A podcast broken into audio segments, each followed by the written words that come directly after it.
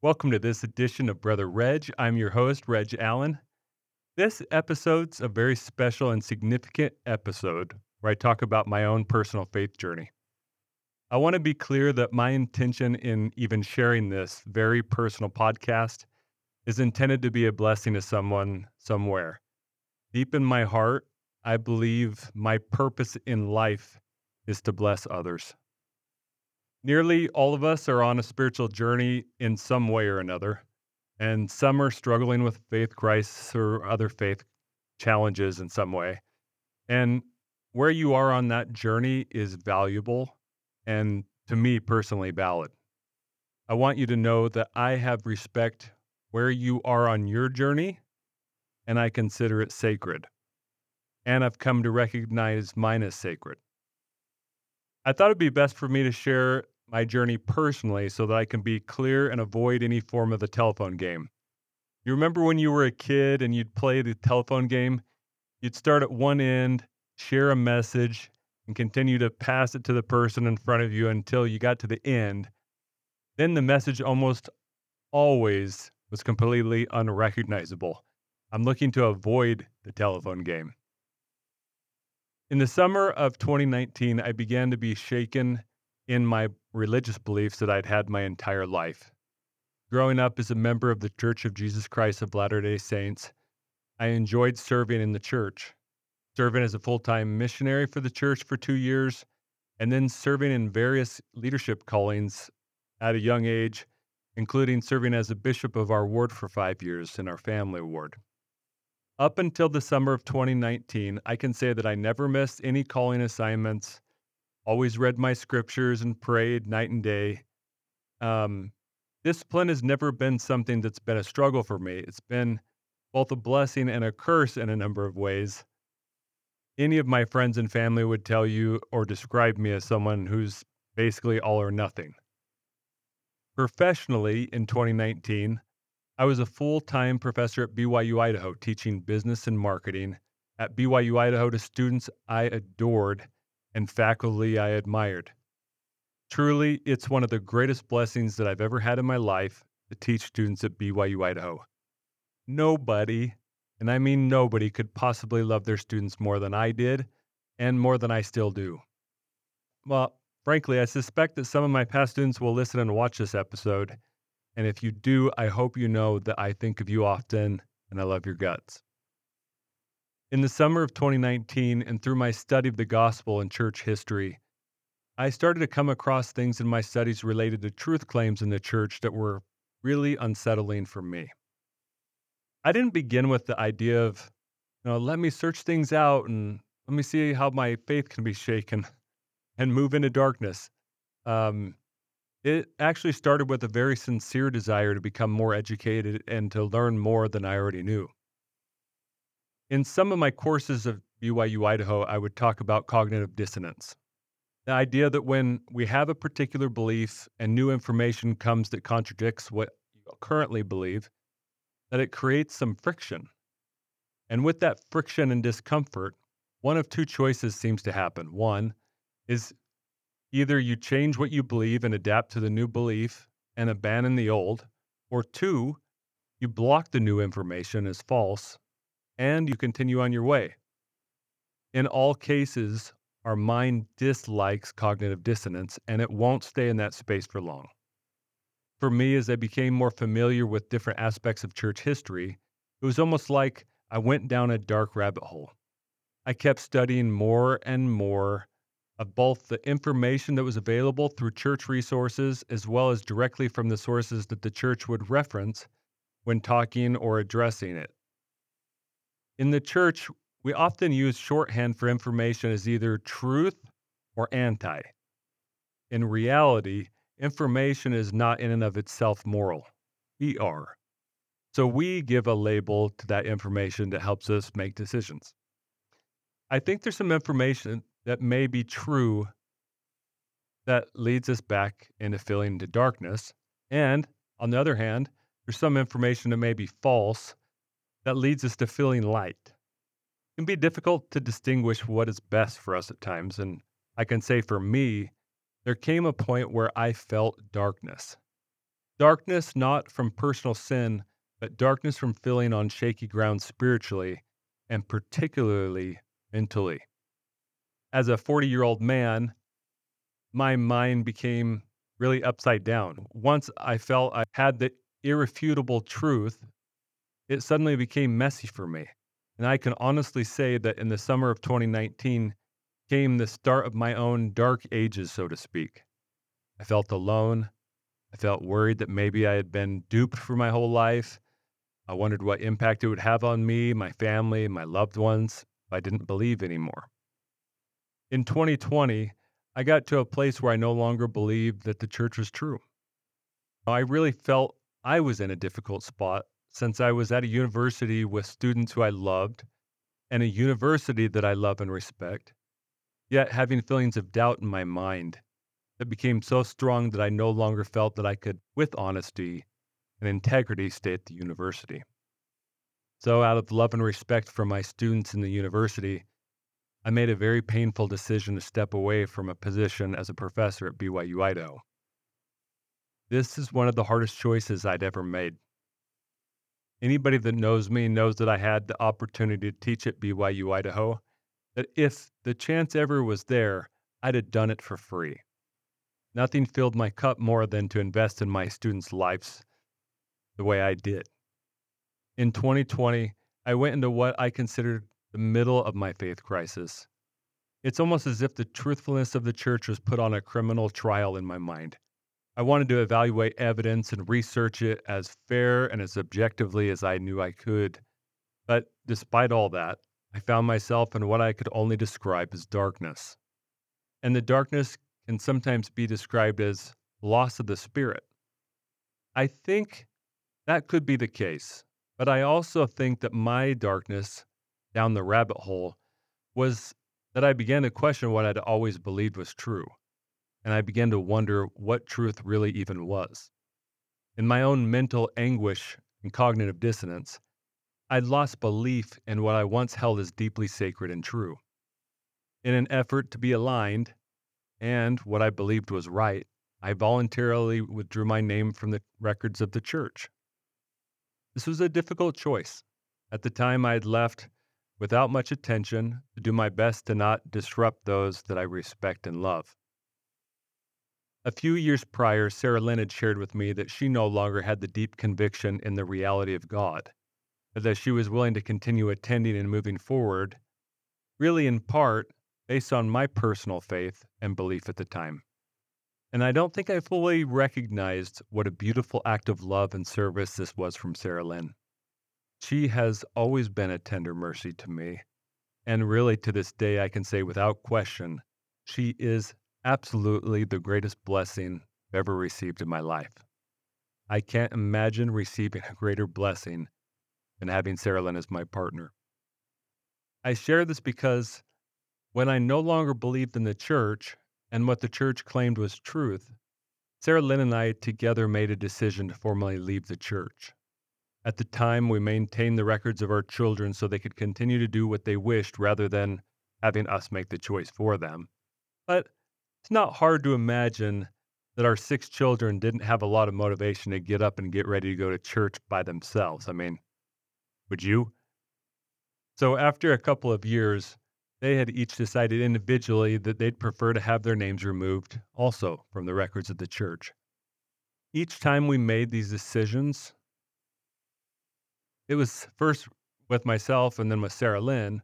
We took a proactive approach and reached out to the bishop and to the stake president to assure them of our love because we knew that they loved and cared about us, and we knew that our ward and our neighbors loved us. We assured them that our decision wasn't based on being offended, and it wasn't based on how we were treated within our community. In fact, we've always felt loved. One of the complications, though, of course, was since we lived in the home where I'd served as bishop for five years, this caused a lot of confusion for those around me. Understandably, it seemed that people were really trying to figure out how their relationship with me would be after me leaving the church. For better or worse, there has always been a belief that those that leave the church are those really that are out to bring others down or to cause harm to others with their faith and belief. Admittedly, there are those that fall into that category, but in my personal experience, now with hundreds who have left the church, I'd say on average, no one would wish a faith crisis on another, and that they wish nothing more than to have their loved ones see them as they are their neighbor, their friend, family member, rather than someone who may be like a cancer. It's been said that you can leave the church, but you can't leave the church alone. I believe there's some truth to that, but I would also say that for the membership of the church, that people can leave the church, but the church can't leave them alone. Far too often, members come up with dreadful labels for those that decide to step away for their own personal choices. And a lot of those labels are hurtful, unnecessary, and really do more harm than good. After a couple of years, people began to recognize that I was still the same Redge, that I'd always loved them, and that they could trust me and treat me the way they always had. And uh, several years later, I had to rebuild what I believed and what I held to be true for me since I had lost that guiding light and principle for me. And I sought diligently to define my core beliefs and values and live according to my heart, even without knowing what might be true eternally or what might not be absolutely true. And I've got to tell you, when you are not sure that there's even a right or a wrong, you become very aware of what you really value. I learned a few things in that process for me. First and foremost, I recognize that I deeply love and care for Sarah Lynn, my wife, and would always be faithful to her regardless of religious belief. She is my one and only. Over the last few years, I've been made aware of different times, you know, with different rumors surrounding my marriage or horrible rumors of sin that had absolutely no merit and still hurt me deeply. And during those times, Sarah Lynn would always assure me, Redge, you and I know each other. We love each other. We have each other's back, and we know what's true. Don't give away your power to something that we know is false. Her steadiness helped me be steady in a lot of those times. I knew deep down inside that people were doing the best they could to make sense of why I would leave the church. And living in a small town in America, we tend to look for something to talk about. I was thinking about the Reba, was it the Reba McEntire song? Let's give them something to talk about, baby. And I think we probably gave them something to talk about. The second thing that I learned deep within inside of me is that I have a sincere desire to bless people's life with no motive other than to bless lives. It's something that I've always loved, and I cherish those moments. I cherish those moments in the church, and I cherish those moments outside of the church. After a few years, I'd gotten to a point where I'd spend very little time thinking about religious beliefs. And frankly, Sarah Lynn and my life were going very well both together and separately. Sarah Lynn, particularly, seemed to just totally bloom within herself in a way that shined brightly. If any of you have seen Sarah Lynn or interacted with Sarah Lynn, you know that she shines both as a spouse, as a mother, as a business owner, and as a friend.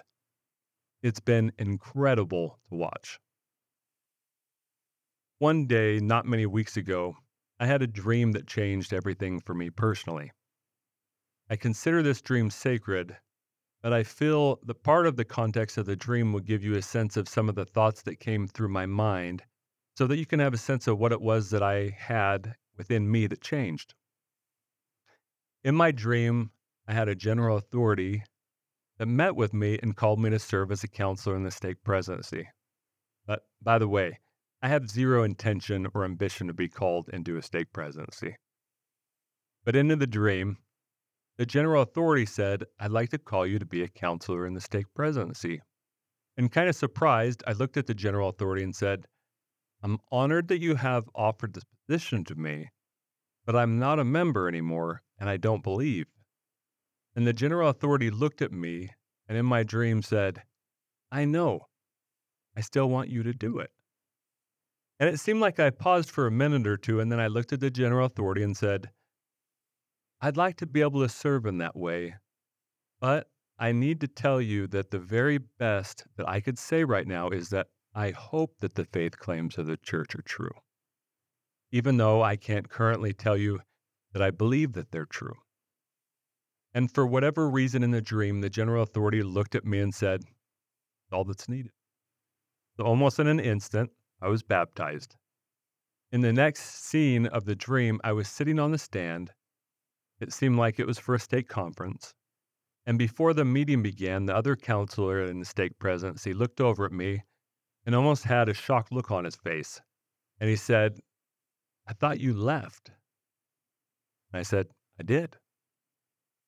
He looked at me for a minute with just almost that judgment look of not belonging here. And I looked at him, and in my dream, I said to him, Listen, let me tell you something. Movement away from belief is painful, and movement towards belief is painful. Don't judge. And then my dream was over. That was on a Friday night. On Saturday, I texted our local bishop and said, "Hey, just out of curiosity, what time does church start on Sunday?" And he said, "10:30 a.m. Why are you coming?" And he's a good friend of mine, and I texted, "Never know." Sure enough, on Sunday, I went to sacrament meeting, and it was a beautiful experience in the sense that I saw people that I love and people that I care about. It was a normal sacrament meeting. There wasn't anything particular about it that was unique. It was comfortable and it felt familiar, but seeing people that I loved was very special. After this dream, I kept thinking about a couple of things from the dream. One, I kept thinking about how I said I'd be willing to say that I hope that the faith claims are true, even when I don't know. And the second part of it really stood out to me was looking and owning my own space with the other counselor and saying, listen, Movement away from belief is painful, and movement towards belief painful, and not to judge. I recognize that based on the fluid nature of belief and faith, that all of us are moving to or from belief on a regular basis, and that there's pain involved in that process.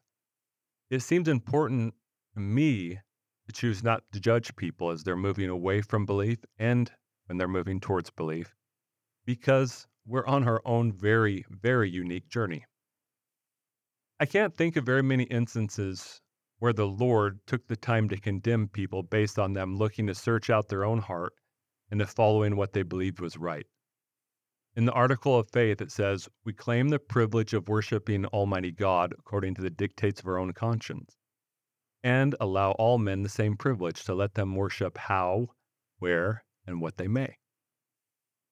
I think we do well to remember that as a core belief within the church. We can allow and grant the privilege without judgment and with love and respect. Sometimes good, well meaning people decide that in the midst of people's pain and anguish and moving away from belief, that they have a responsibility to go to these people and confront them and say, Listen, don't you remember how you felt? Or are you denying that you ever felt the Spirit? Or any of these things. I'm sure they're very well reasoned, but that that well-meaning person often adds more pain and more difficulty to those who are already struggling to find their way. After my dream, I ended up having some discussions with a select group of people that I deeply admire and respect, with some very open, candid, and honest conversations about the church, my feelings, experiences, and they listened with love and without judgment. That was crucial for me. They thought to understand and to care. It allowed me a chance to reflect on any spiritual experience that I once had without having the need of being offensive. One friend in particular, a few weeks ago, asked me about my decision to leave and how I got there. And when I thought about it, I recognized that I got there by using my intellectual mind and my rational thought to evaluate truthfulness of the church the very best I could with integrity. Through the conversation with this close friend, I recognized that somewhere along the road I'd began to only consider the church intellectually and by evaluating information, when what had always been powerful for me personally was the things of my soul and heart that never ended up being reflected in church essays or any other recorded history. I also acknowledged there were many who knew far more than I did about church history who made a choice to believe after learning so much. And at the same time, there were people that knew far more than I did who made a choice not to believe after learning so much. And thinking about it, I began to think about how personal faith is and how information and history were not what was most significant for me personally when it came to spiritual truth. I began to consider the fact that regardless of facts, articles, or publications, I could make a choice to follow my heart and soul that was leading me back to believing, to having faith in Jesus Christ. And I began to rely on what my eyes couldn't see, but that my heart could feel as a measuring stick for the choices I was to make.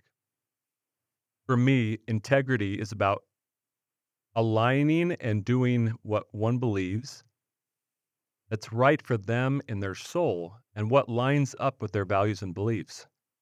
And believe it or not, it's possible that some people can be in integrity for doing things that we don't necessarily think are right for us personally. And to learn to love and respect the choices of others when they don't believe as we do is a lesson that I intend to keep forever as a member once again, and as one who's made covenants God, and who's Uh, I'm seeking to keep one of the most important commandments to love our neighbor as ourselves. And some of those neighbors are loved ones, those we deeply care about and respect. A few weeks later, I made a decision to be rebaptized and to make and keep covenants with God, as did three of my children. My beautiful and supportive wife, Sarah Lynn, who I've loved since 1998, and two of my children made the decision to not be rebaptized and instead chose to be supportive of my choice and for me to be supportive of theirs. When I explained my decision to be baptized to one very well meaning person who I love and respect, they looked at me and said, I'll bet you hope Sarah Lynn comes back.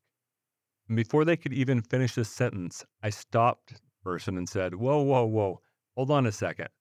I want you to know that I don't have a hope or expectation that Sarah Lynn gets baptized.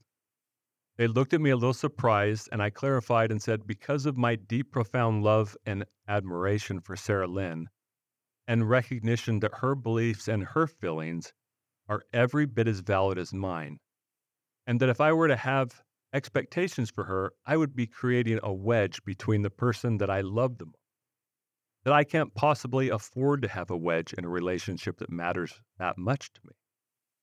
And the same thing goes for my two boys that made a decision to not be baptized. So the day came on October 14th, myself and three of my children were baptized. It was an incredible experience for me and a very spiritual experience. We invited those who I knew, who I knew had great love for me, both in the church and out of the church. By the way, the truth is, I think we didn't even get close to inviting even half of the people that loved us both in and out of the church. I knew that with belief and by being baptized, there would come conviction that I would then be entitled to spiritual experiences that I was craving. And I can tell you that at my baptism, my entire soul was filled with the Spirit in such a beautiful way that it filled my whole body. And I don't know who all felt it that was there, but I know that I did. I had the sweet, incredible privilege of having Hiram, my oldest son, baptize me. Hiram was baptized first, then confirmed, and then received the Aaronic priesthood. And then he had the privilege of baptizing me as well as two of his younger siblings. It's also a tender mercy for me that my mission president, President Stone, was able to confirm me a member of the church again. The words that he shared, and more importantly, the spirit that I felt when he confirmed me, changed my life and changed my heart. Hiram's full name is Hiram Stone Allen, named after President Stone. And President Stone also confirmed Hiram to be a member of the church. When visiting with the bishop during my interview to be baptized, I told him that I was fully prepared with my heart and mind to make and keep sacred covenants with God. But I also told him that I was unwilling to make and keep cultural covenants. When thinking of making and keeping cultural covenants, I recognized that in the times of the past, as if I was taking action based on a desire to keep a cultural covenant that had absolutely nothing to do with my sacred relationship with God or Jesus Christ as my Savior or my deep religious beliefs. But those cultural covenants that I would try to follow at times, it's almost as if they had turned into more I do this as an outward expression of a cultural covenant that I've made. I'm committed to keeping the sacred covenants I've made, and I will give what I have to guard against becoming a cultural covenant. I have a responsibility to continue to move in a direction that I feel God wants me to, and to continue to express love and gratitude to those that are around me to choose unconditional love for those that believe differently. I wish somehow that I could communicate to you as a listener I feel God's love for me. God expects me to love others the way that He loves me. I know that He loves me regardless of what I do, because He's most concerned with who I am and who I am to be. I think that the soul is not about linear progression. I believe that it's far more holistic I believe that we can move to a spot with our deep love and compassion for others and our forgiveness of ourselves and transcend negativity, transcend judgment, transcend some of the evils that prevail in the world. I have a commitment to be a man of love.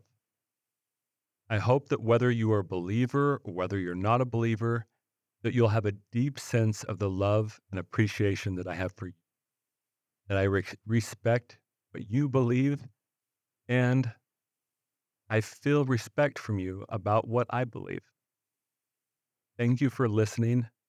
I sincerely hope to hear from you with your thoughts. You can find me just about anywhere. I'm a big guy, I'm hard to miss. Love you, care about you, and look forward to visiting with you in the future. One, two,